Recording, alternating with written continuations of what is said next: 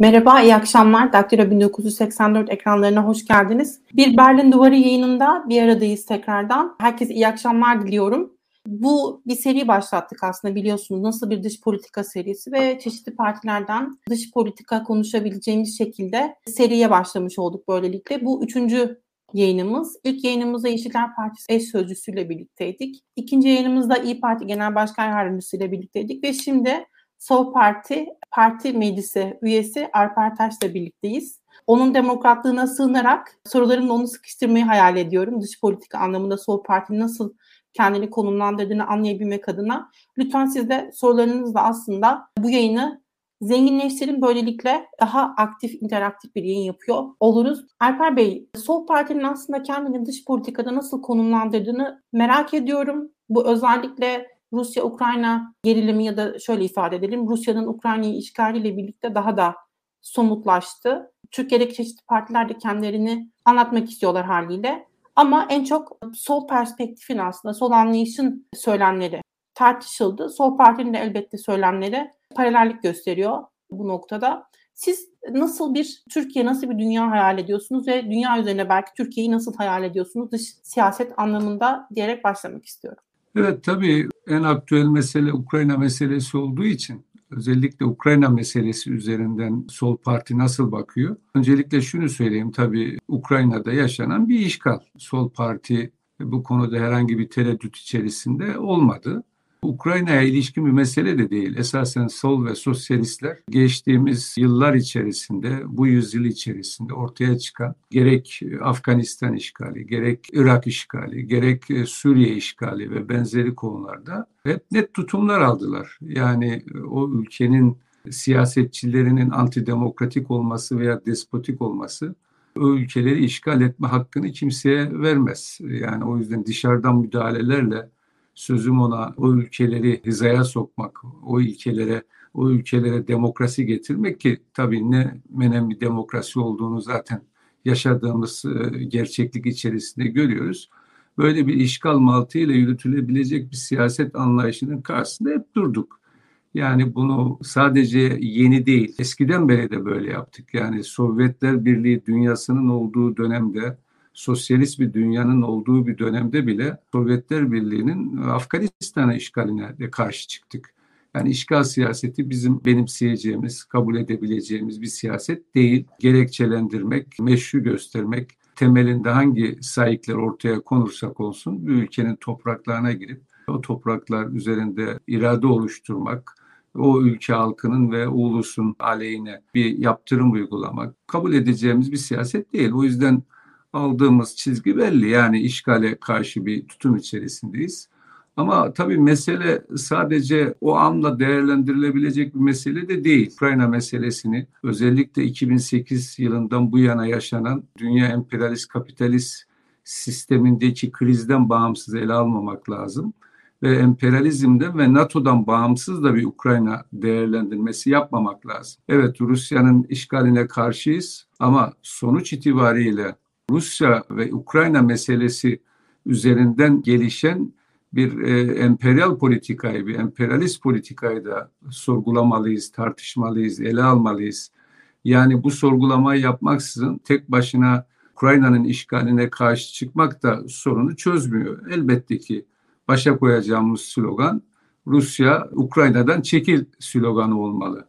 Ama hemen peşine koyacağımız slogan da NATO bölgeden çekil sloganı olmalı. NATO'nun özellikle Rusya'yı kuşatma, özellikle giderek doğuya doğru yayılma siyaseti ve bu yayılma siyasetinin yaratacağı sorunlar noktasında NATO'nun da bölgeden çekilmesi konusunda ve NATO'nun da bölgeyi silahlandırma konusundaki politikalarının karşısında durmak gerekiyor. Bunu bütünlükle ele almak gerekiyor. O yüzden NATO'yu sorgulamadan, emperyalizmi sorgulamadan tek başına Ukrayna'nın işgaline karşı çıkmak da yeterli olmuyor. Biz bu ikisini birlikte bütünlüklü olarak gördük, değerlendirdik ve Rusya Ukrayna'dan elini çek, NATO bölgeden elini çek diye ifade edebileceğimiz hem NATO'nun genişlemesine hem de Rusya'nın yayılmacılığına karşı çıkan bir politikayı savunduk Ukrayna meselesinde. Tabii Burada Türkiye'nin tarafsız olması, barışı kolaylaştırıcı eylemler ve siyaset içerisinde olması ve tabii Ukrayna'nın da ülke topraklarını bir savaş üssü, NATO lehine bir savaş üssü haline dönüştürmesinin dışında Ukrayna'nın bir barış köprüsü olması, ülke olarak bir barış ülkesi olması, Doğu ile Batı arasında bir barış köprüsü olması, tarafsız olması, NATO'ya üye olmaması da bizim açımızdan bir politik yaklaşım, bir talep olarak ortaya koyduğumuz düşünceler. Güncel olduğu için Ukrayna meselesine ilişkin böyle bir giriş yapmış olayım. Tabii gelinen safhada bir an önce... Ben araya gireyim o zaman. Bu noktada aslında biraz derinleştirmek istiyorum. Çünkü diyorsunuz ki biz aslında ilk sloganımız bu gündemde bir an önce Rusya'nın işgali sonlandırması ve askerlerini çekmesi. Doğru anlıyorum öyle değil mi? Evet. Önceliğiniz bu. Ama Twitter hesabınızda yani Sol Parti'nin Twitter hesabında e, üç görselle aslında bütünleştiriliyor Sol Parti'nin anlayışı. Ve aslında ilk görselde tercih edilen dilde de şu söyleniyor. NATO yayılmacılığının son Amerika ve NATO yayılmacılığı Orta Doğu'dan sonra şimdi de Avrupa'yı bir vesayet savaşına sürükledi. Bugünkü savaşın ana sebebi 2014'ten beri Ukrayna neonaziler eliyle yeni bir NATO üssü haline getirerek Rusya'yı sıkıştırma stratejisidir. Yani burada aslında sizin şimdi bu söylediğinizden daha farklı olarak sanırım benim aldığım mesaj aslında işgalin ana sebebi olarak Ukrayna'nın bir şekilde kendini NATO'yla ilişkilendirme arayışı. Ne dersiniz? Yani şimdi bunu Sol Parti'nin yaptığı açıklama da aslında bu savaşın kaynağına işaret ediyor. Yani bu kaynağına işaret etmesi Ukrayna'nın işgalini meşrulaştırma anlamına gelmiyor. Yani açıklamanın içerisinde Rusya'nın Ukrayna'dan çekilmesi talebi var. Doğal olarak benim söylediğimle partinin söylemi arasında herhangi bir çelişki söz konusu değil. Bu konuda sorgulanmayan bir noktanın altını çiziyor Sol Parti ve bu noktanın önemini işaret ediyor. Yani bunu şöyle ifade etmek isterim. Bizzati batılı emperyalist güçler ve NATO Ukrayna'nın Rusya tarafından işgal edilmesini istedi. Bunu görüyoruz, bunu saptıyoruz. Yani aslında bu noktada Ukrayna Özür dilerim. Rus, NATO Rusya'nın yıpra- doğru mu? Nasıl? NATO istedi diyorsunuz işgal Evet NATO istedi evet NATO ABD özellikle ABD Ukrayna'ya Rusya girecek saldıracak ha bugün ha yarın yani bütünüyle Rusya'nın Ukrayna'ya işgal etmesi Ukrayna'ya girmesi ABD'nin beklediği bir siyasetti istediği bir siyasetti. Bu noktada Ukrayna özellikle Rusya ile kapışmasında feda edilen bir ülke haline dönüştürüldü. Yani yıllardır zaten Ukrayna silahlandırılıyor. Yani böyle bir süreç çerçevesinde silahlandırılıyor. Bir silah deposu haline getiriliyor. Ukrayna ordusu NATO güçleri tarafından, batılı güçler tarafından silahlandırılıyor. Ve sonuçta gelinen aşamada e, Rusya'nın işgali ABD'nin ve NATO'nun politikalarını yenilemesi, NATO'daki oluşmuş olan çatlağın ortadan kaldırılması, Avrupa Birliği ile ABD arasındaki çelişkilerin ortadan kaldırılması, NATO'nun kendisine yeni bir düşman olarak Rusya'yı karşısına alarak konumlandırması ve NATO'nun beyin ölümü gerçekleşti denilen NATO'nun yeniden işlevlendirilmesi, Ukrayna üzerinde bir tartışma var. Ukrayna'nın tarafsızlaştırılması ve NATO'ya alınmaması ama bu savaşın kendisi aynı zamanda NATO'nun doğuya doğru daha fazla askeri yığınak yapmasının da yolunu açtı. Yani tamam Ukrayna'nın silahlandırılması, silahsızlandırılması meselesi şu an tartışılıyor. Bu konuda NATO herhangi bir adım atmıyor. Sadece Ukrayna'yı silahlandırarak Rusya'nın yıpratılacağı uzun bir süreç hesabıyla sürekli silah yardımı yapıyor ama diğer taraftan Ukrayna'nın dışındaki Doğu Avrupa'yı NATO her geçen gün daha da fazla silahlandırıyor. Buradaki amaç esasen 2008'den bu yana dünya emperyalist kapitalist sistemi büyük bir kriz içerisinde ve bu kriz bir pazar krizi, bir yeniden paylaşım krizi, enerji kaynaklarına sahip olma kavgası aynı zamanda. Doğal olarak emperyalist kapitalist sistem kriz içerisinde olduğunda bu krizi hep savaşlarla aşmıştır, aşmaya çalışmıştır. İnsanlığın yıkımına yol açmıştır pazar kavgası ve yeni bir pazar kavgasının içerisindeyiz. Yani yeni bir soğuk savaş değil yaşadığımız, yeni bir paylaşım savaşı. Bu yeni Peki, bir paylaşım savaşının içerisinde ana eksen, ana kapışma esasen başını NATO'nun şey ABD'nin çektiği Batı ittifakıyla Çin'in çektiği Avrasyacı ittifak arasında bir 21. yüzyılın emperyalist, kapitalist, hegemonik gücü, gücü kim olacak çatışması ve tartışması. Esasen meselenin özü bu. Şu an bir dünya emperyalist kapitalist sistemi krizde bir güç yitimi var, bir denge yitimi var, çözülen bir ABD hegemonyası var. Kendisi bu hegemonyasını ayakta tutmaya çalışan ABD'nin saldırgan, yayılmacı bir politikası var ve buna karşı rakip olarak doğan Çin'in özellikle ekonomik manada yayılma anlayışı söz konusu. Doğal olarak iki kapitalist üretim tarzı arasındaki bir pazar kavgasının, bir hegemonya kavgasının içerisinde dünya. Dünyanın genel hali bu ve Ukrayna bu sahadan bir tanesi. Yani daha önce bu sahanın hali daha aşılmış değil. İşte Suriye'ydi bu saha, Irak'tı. Şimdi bugün Ukrayna, yarın herhangi bir başka ülke... savaşı oldu. Nasıl?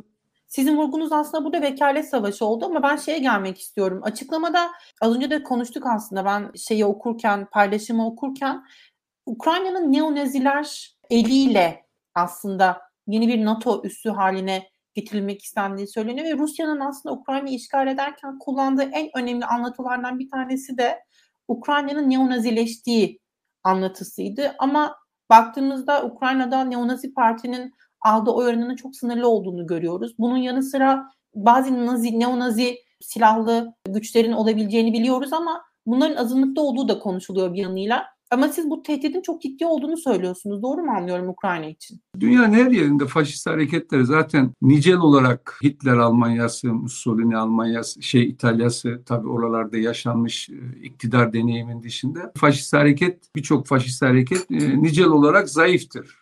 Ama etki düzeyi itibariyle ülkenin siyasetini belirleme konusunda, o ülkedeki gündemi belirleme konusunda ve saldırganlık manasında saldırganlık manasında, aşırı milliyetçilik manasında özellikle etkindirler. Yani gündemi belirlerler, gündem yaratırlar, ülke siyasetine yön verirler. Bunlar yaşanmıştır. Tabii ne o Naziler Ukrayna'da hani nicel olarak çok güçlü değildir, değillerdir belki ama nitelik olarak Ukrayna'nın özellikle yabancılara karşı, Ukrayna içinde de Rus azınlıklara karşı, Rus kimliğini taşıyanlara karşı yürüttükleri bir faşist siyaset var. Bu da bilinen, bu da görünen, bu da somut örnekleri ortaya çıkmış politikalar bunlar var ama yani buradan hareketle yani Rusya faşizme karşı bir mücadele manasıyla Ukrayna'yı işgal ettiği gibi bir sonuç çıkarmak doğru değil.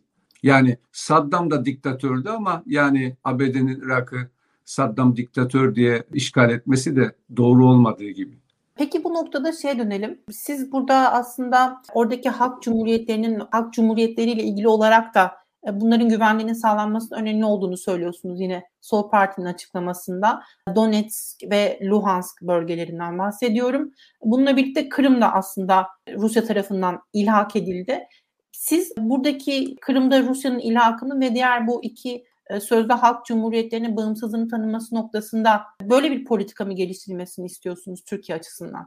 Ya tabii buranın geleceğini bu halkların karar vermesi gerekiyor. Uygun siyasal ortamlarda yani silahların gölgesinin dışında Donbas bölgesi halkı ve Kırım halkı kendi geleceğini kendisinin belirlemesi gerekiyor. Kendi geleceğini nerede görmek istiyor? Buna uygun bir ortam yaratılmalı ve bu ortam çerçevesinde Kırım halkı ve Donbas bölgesi halkı e, kendi kararını kendisi vermeli. Nasıl yaşamak istiyorsa öyle yaşamalı. Aslında Kırım'ın ilhakı ile ilgili bir referandum düzenlenmişti. Rusya'ya bağlanması ile ilgili. O zaman bu referandumun sonuçlarının tanınması ile ilgili tereddüt içindesiniz. Çünkü onlar da silah gölgesinde Şimdi burada tartışma şu. Evet böyle bir referandum yapıldı ve Kırım halkı Rusya'ya katılmayı benimsedi ama yani bu referandumun da büyük bir Rusya silahlı gücü ekseninde yapıldığına dair bir gözlem var. Mesela bu bunlardan uzak son derece net ve demokratik bir biçimde herhangi bir gücün vesayetinde olmayan bir referandumla Kırım halkı ve yine Donbas halkı kendi kaderini kendisi belirleyebilmeli. Hangi biçimde yaşamak istiyorlarsa öyle yaşamalı. Yani bunlar yeniden ele alınabilir. Yani Kırım'da yeniden bir referandum söz konusu olabilir. Donbas bölgesi halkları için yeniden bir referandum söz konusu olabilir. Ama tabii oradaki özel yapılanmanın da ortadan kalkmasında da Ukrayna devletinin e, bayağı ciddi bir zaaf olduğunu da söylemek gerekiyor.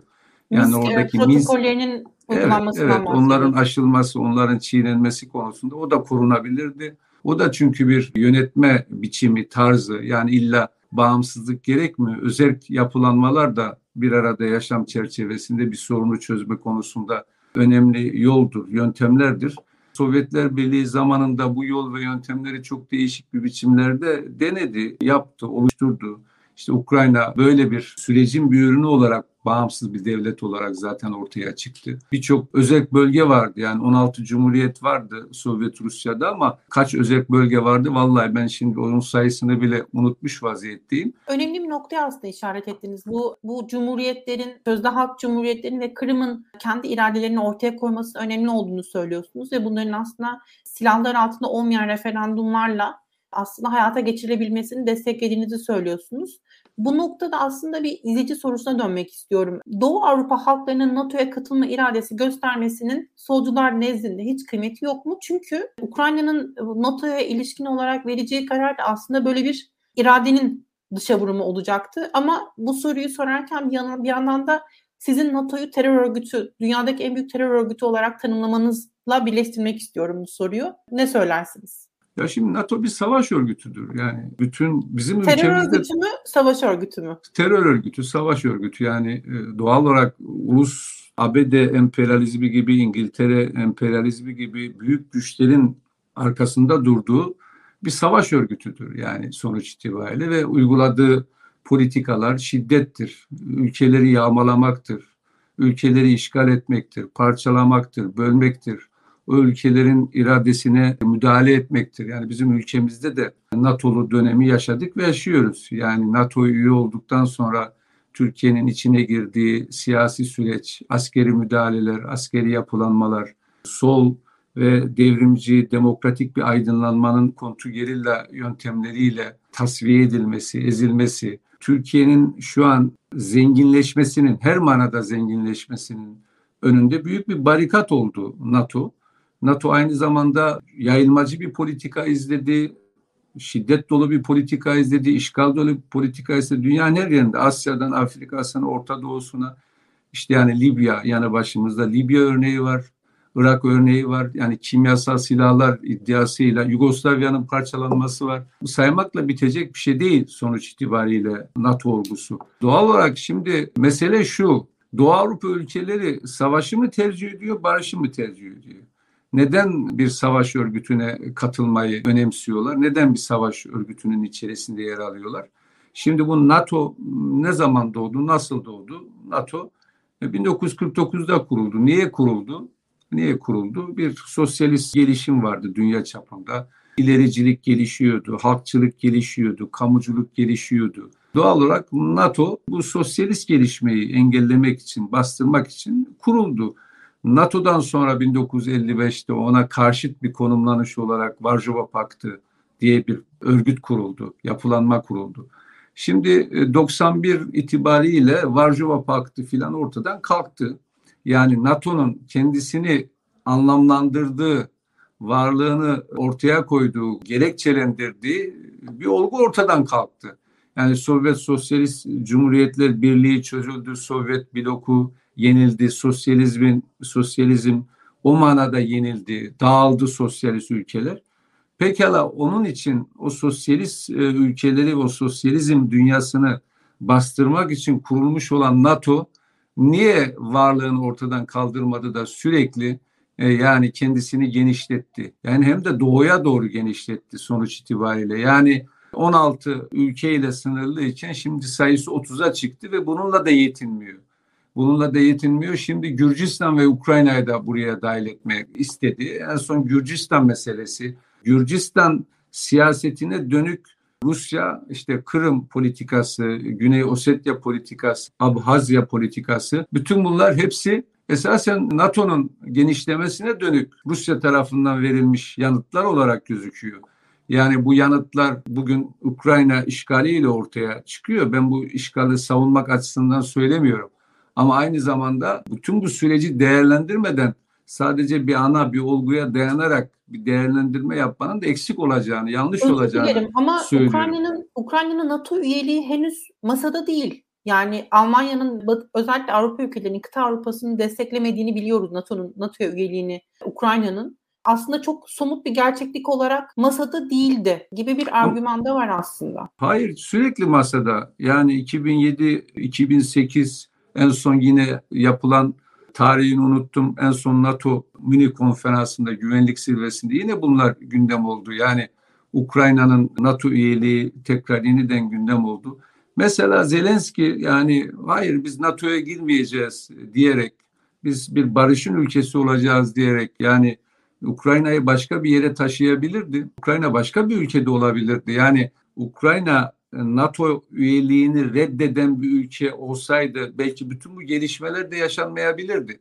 Buradan şunu çıkarmıyorum. Yani Putin'in kafasındaki mantığı tartışmaya gerek yok. O da Rus milliyetçisi. Yani Lenin'i karşısına almış vaziyette ve Lenin'in Sovyetlerinin Ukrayna'yı yaratmasını bir tarihsel yanlışlık olarak görüyor ve Ukrayna konusunda da hak iddia ediyor. Şimdi buradan denilebilir ki ya işte NATO meselesi bahane yani sonuç itibariyle yayılmacı bir Rusya var. NATO'ya üye olmasa da zaten Ukrayna'ya bu tarihsel arka plandan hareketle müdahale edebilir Rusya denilebilir. Pekala bu da tartışılabilir ama o bambaşka bir tartışma konusu olur. Bambaşka bir olgu olur.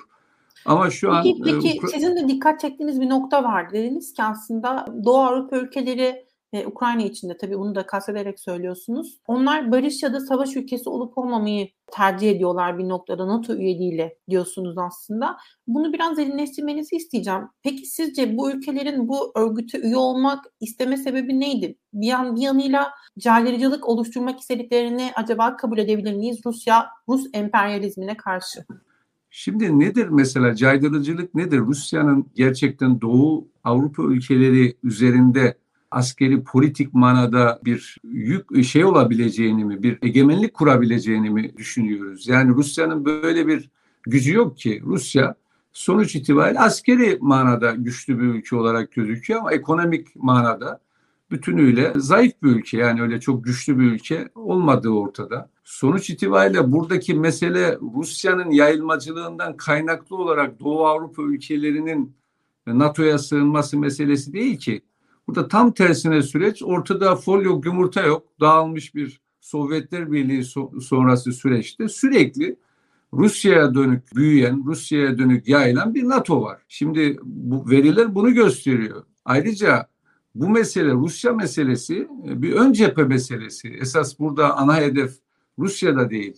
Yani ana hedef burada kuşatılmak istenen ana hedef aslında Çin büyüyen yeni bir hegemonik güç olan Çin. Önce Çin'in etrafını boşaltıyorlar. Yani Çin'de bu, bu konuda en önemli müttefik Rusya gözüküyor. Biden'la beraber Amerika yeniden dönüyor lafının arkasında. Yeniden müdahaleci bir ABD, insani müdahalecilik adı altında, demokrasi adı altında yeniden bir müdahaleci Amerika geldi ve e, NATO zirvesinde Biden bunun altını çizdi. NATO bildirgesi de altını çizdi yakın hedef Rusya'dır dedi. Rusya'yı caydırmak lazım dedi ve Rusya ilişkin politikalarını da bugün Ukrayna üzerinden yürütüyorlar.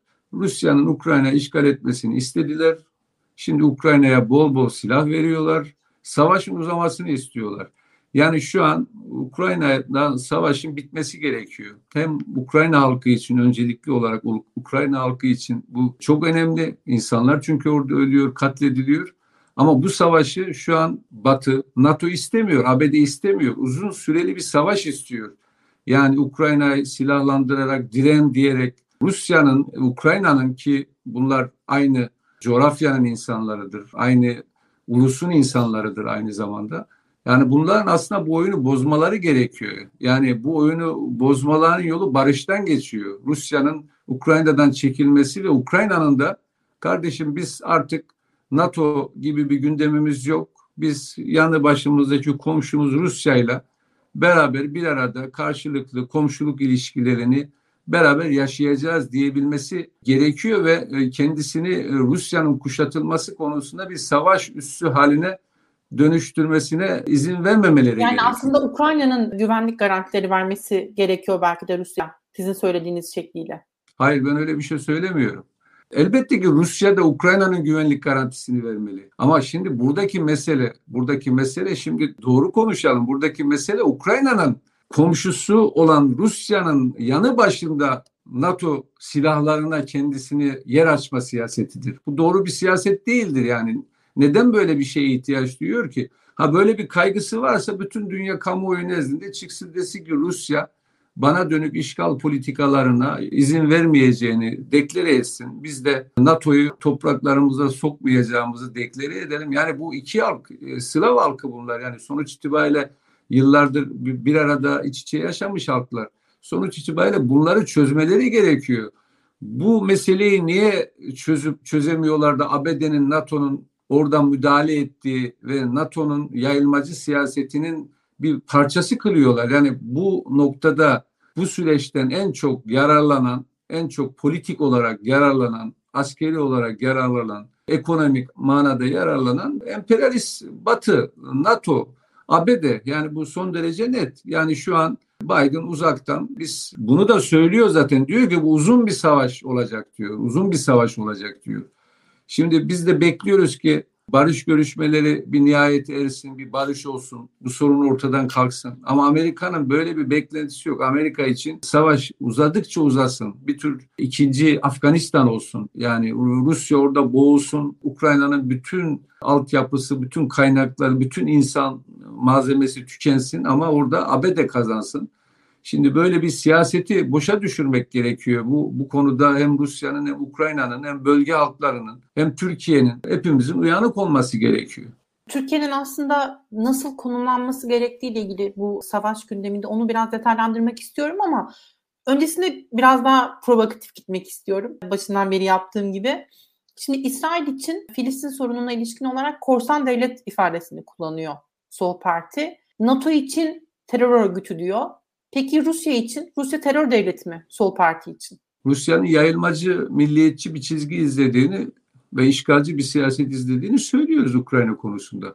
ABD ile Rusya bizim açımızdan aynı kapitalist üretim ilişkilerine sahip iki ülke. ABD emperyalist bir güç, Rusya emperyalist olmaya çalışan bir güç. Yani kitabi manada söylüyorum. E, yayılmacılık manasında söylemiyorum. Yani en basit olarak sermaye ihracı konusunda emperyalizmin en temel niteliği sermaye ihracıdır. Sermaye ihracı noktasında ekonomik manada Rusya'nın potansiyeli çok zayıftır. Ama ABD yerleşik bir emperyalist güçtür. Doğal olarak burada iki eşit güçten söz edemeyiz. İki eşit güçten söz edemeyiz. Ama iki masum güçten de söz edemeyiz. Yani sonuç itibariyle sonuç itibariyle burada az önce de söyledik. ABD çok köklü bir emperyalist güçtür. Rusya emperyalist hevesleri olan yayılmacılığı bir politika haline dönüştürmek isteyen milliyetçi bir iktidar tarafından, otokrat bir iktidar tarafından, başkan tarafından yönetilen bir ülkedir. Biz Rusya'da demokrasi görmüyoruz ki. Biz Rus, Rusya'da böyle insanlık adına, güzellik adına iyi bir politik liderlik görmüyoruz ki. Yani sonuç itibariyle o politik liderlik bizim açımızdan problem nedir? Yani Rusya'nın bu hali bizim benimsediğimiz Putin üzerinden beklentimiz Putinci çizgi iflas etmesi gereken, yenilgi yenilmesi gereken bir çizgidir. Buna Sonuç itibariyle olarak... bizim herhangi bir şeyimiz yok. Putin'e, Rusya'nın izlediği siyaseti herhangi bir sempatimiz yok. Rusya'nın bir demokrasi olmadığı konusunda sanırım herkes aşağı yukarı hemfikir. Ama bu yönüyle... ABD'de de demokrasi olduğu manasına gelmiyor. Çünkü ABD yani siz öyle savunuyorsunuz diye söylemiyorum. ABD hani dünya ikiye bölüyor ya otokratlar ve demokratlar diye. Esasen böyle bir dünya yok. Yani sonuçta bu kavramlar hegemonya kurma için e, bulunan kavramlar. E, burada şeye gelmek istiyorum. Hani Rusya'nın demokrasi olmadığını söylüyoruz. Şüphesiz buradaki karar alma süreçleri konusunda oldukça kompleks. Buna karşı Rusya'da oligarkların yine yönetimde belli söz haklarının olduğunu biliyoruz. Ve buna ilişkin olarak da aslında Batı'nın açıkladığı yaptırım paketlerinde oligarkların hem ülkeye girişleri e, yasaklandı bir şekilde hem mal varlıklarına el konuldu. Bunu nasıl değerlendiriyor, değerlendiriyorsunuz? Batı'nın oligarklara ilişkin bu yaptırım paketini nasıl görüyorsunuz? Ya oligarklar zaten Rusya ekonomisinin temel e, şeyleri yani temel noktaları yani doğal olarak oraya vurmaları da anlaşılabilir. Çünkü oradaki ekonomik birikim belirli oligarklar üzerine yoğunlaşmış durumda. E, Sovyetler Birliği'nin yarattığı bütün Ama kamu şüphesiz bu Rus halkını da etkiliyor. Nasıl? Değil mi?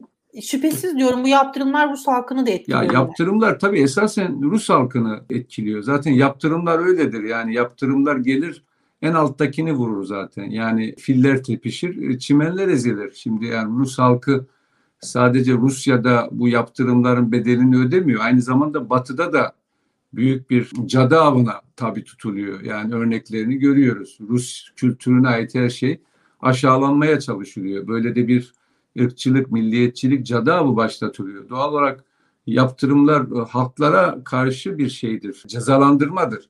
Burada oligarklar bu kaynağı elinde tutan e, esasen Sovyet sisteminin yarattığı bütün kamu birikimine e, el koyan ve bunu da Putin'in çizdiği çerçevede ve Putin'e bağlı bir yapılanma içerisinde, hiyerarşi içerisinde ele aldığımız ve onun dışına çıkanların da zaten tasfiye edildiği bir, bir tür bir tek adam, tek lider etrafına dizilmiş bir ekonomik ağ. Aslında bunun bir örneğini de e, bizim ülkemizde de görüyoruz. Yani bir tür bizim Erdoğan da Putin'e çok benzemek istiyor ve Putin'in Rusyasına özeniyor doğrusu. Bunu da tespit etmek gerekiyor. Yani ben onun da etrafında oligark sözcüğü bize özgü bir sözcük olmadığı için onun da etrafında dizilmiş olan sermaye grupları var. O da kendi sermayesinin dışındaki sermayeye göz açtırmıyor.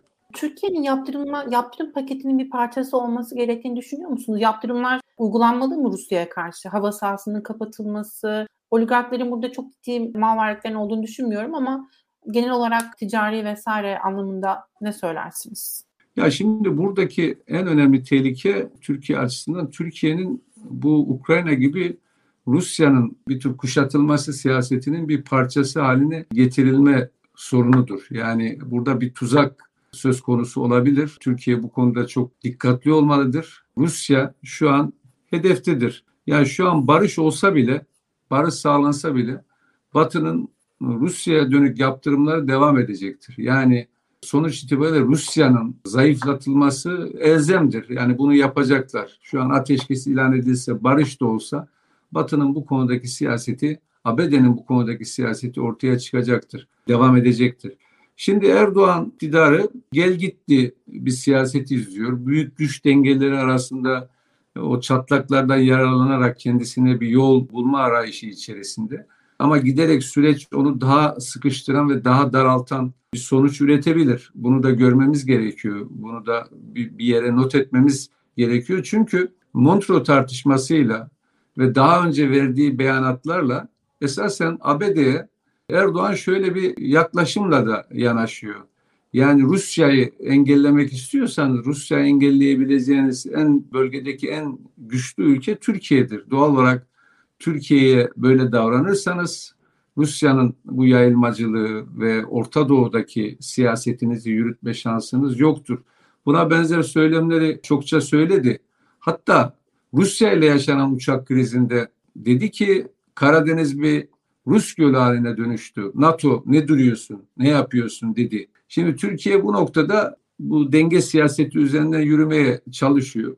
Şu an baktığımızda bir taraftan Ukrayna'ya siyah ya siyah insansız hava araçları satarken diğer taraftan da Rusya'ya dönük yaptırımlara katılmıyor.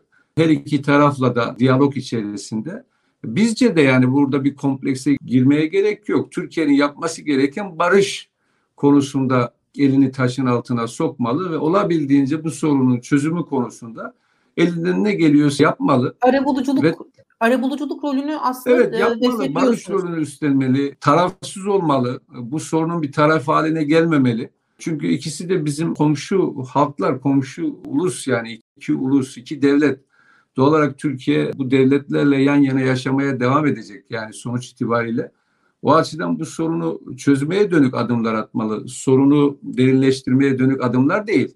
Yani Türkiye bunu yaptı işte Suriye'de yaptı. Suriye'nin iç savaşını derinleştirdi, kışkırttı ve o savaşın yarattığı sonuçları yaşıyoruz. Türkiye e, Suriye'de yaptığını burada yapmamalı. Bu konuda Türkiye'yi herhangi bir savaşın parçası haline getirmemeli. Devam edeceğim. Birazcık aslında Avrupa Birliği ile ilişkilere dönmek istiyorum son kısma gelirken. Biliyoruz ki Türkiye Avrupa Birliği ilişkileri aslında oldukça kompleks ilerliyor. En son geldiğimiz noktada göç ilişkisine sıkıştırıldığını görüyoruz ve Türkiye'de de çok ciddi bir mülteci problem mi olarak ifade etmek gerekir. Çok fazla mülteci olduğunu biliyoruz. Dünyada en fazla mülteci ağırlayan ülke Türkiye. Bu noktada aslında Avrupa Birliği ile ilişkilere nasıl baktığınızı birazcık bilmek istiyorum. NATO ile olan ilişkilerin tabii ki noktalanmasını istiyorsunuz e, anladığım kadarıyla. NATO üyeliğinden de çıkılmasını istiyorsunuz ama Avrupa Birliği bu noktada hani hep konuşulur ya Türkiye'nin demokrasi çıpası diye. Bu noktada Sol Parti nasıl yaklaşıyor Türkiye'nin Avrupa Birliği'ne üyelik sürecine ve genel olarak Avrupa Birliği ilişkilerimize?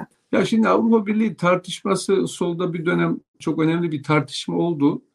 Ama şu an yüklü kalmadı Avrupa Birliği meselesinin tartışmasının. Çünkü Avrupa Birliği diye bir şey var mı? O ayrı bir tartışma konusu. Yani Avrupa Birliği özellikle İngiltere'nin ayrılmasından sonra ciddi bir şey yaşıyor. Var olma sorunu yaşıyor kendini biraz bulma gayreti içerisindeydi. Bu ABD'den özel tutumlar geliştirerek ABD'den bağımsız bir ayrı yapılanma olarak kendini var edebilir miydi?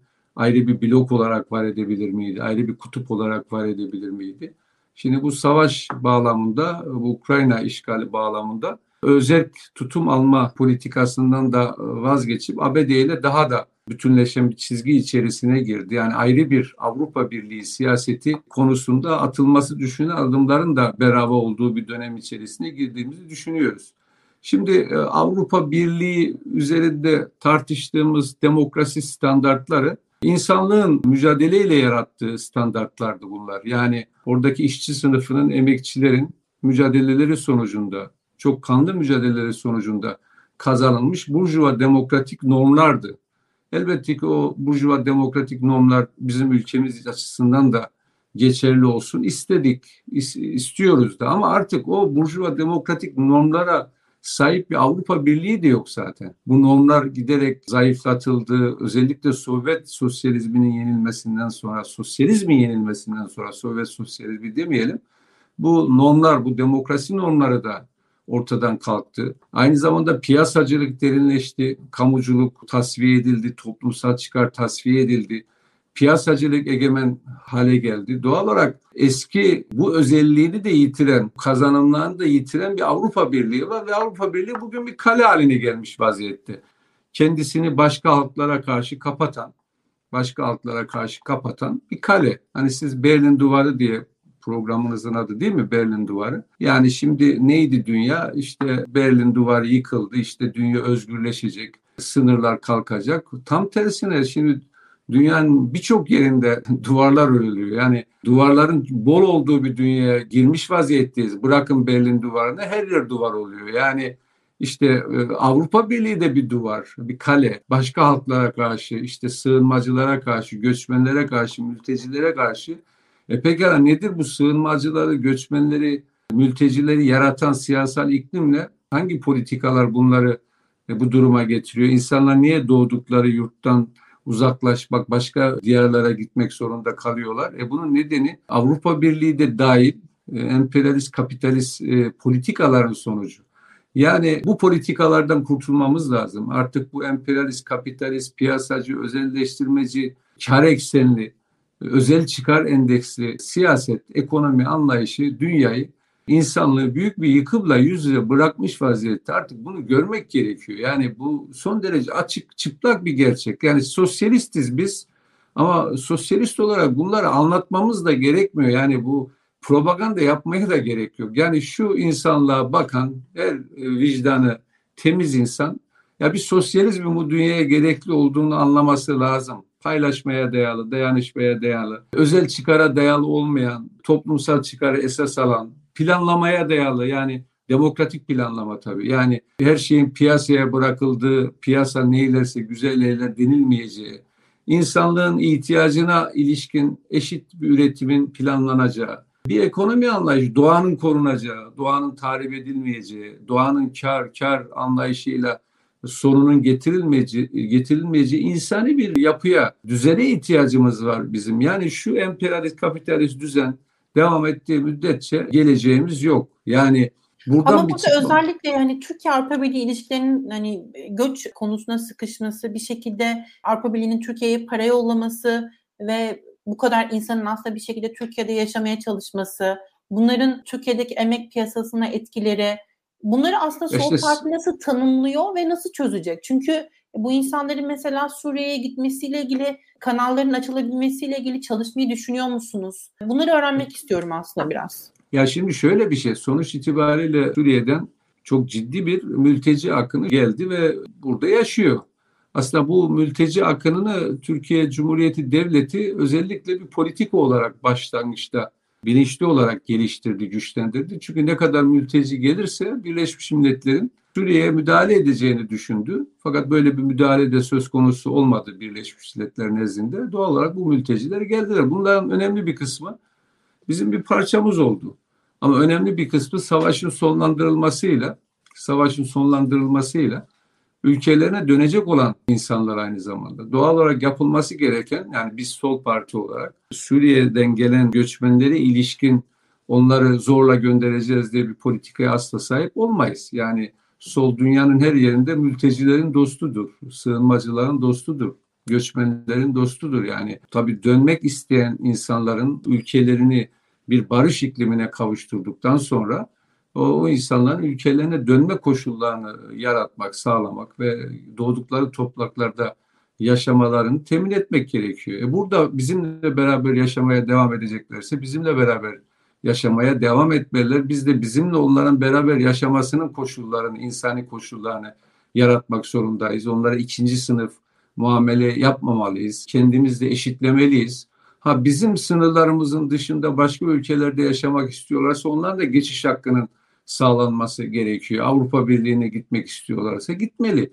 Yani sermaye her yere sınırsız giriyor da emek insanlar niye sınırlanıyor? Niye onların önüne duvarlar konuluyor? Bu işte kapitalist emperyalist sistemin paradoksu, çelişkisi. Doğal olarak insan yani sınırsız bir dünya istiyoruz. Bizim amacımız o. O yüzden mülteciler, sığınmacılar bizim dostumuzdur.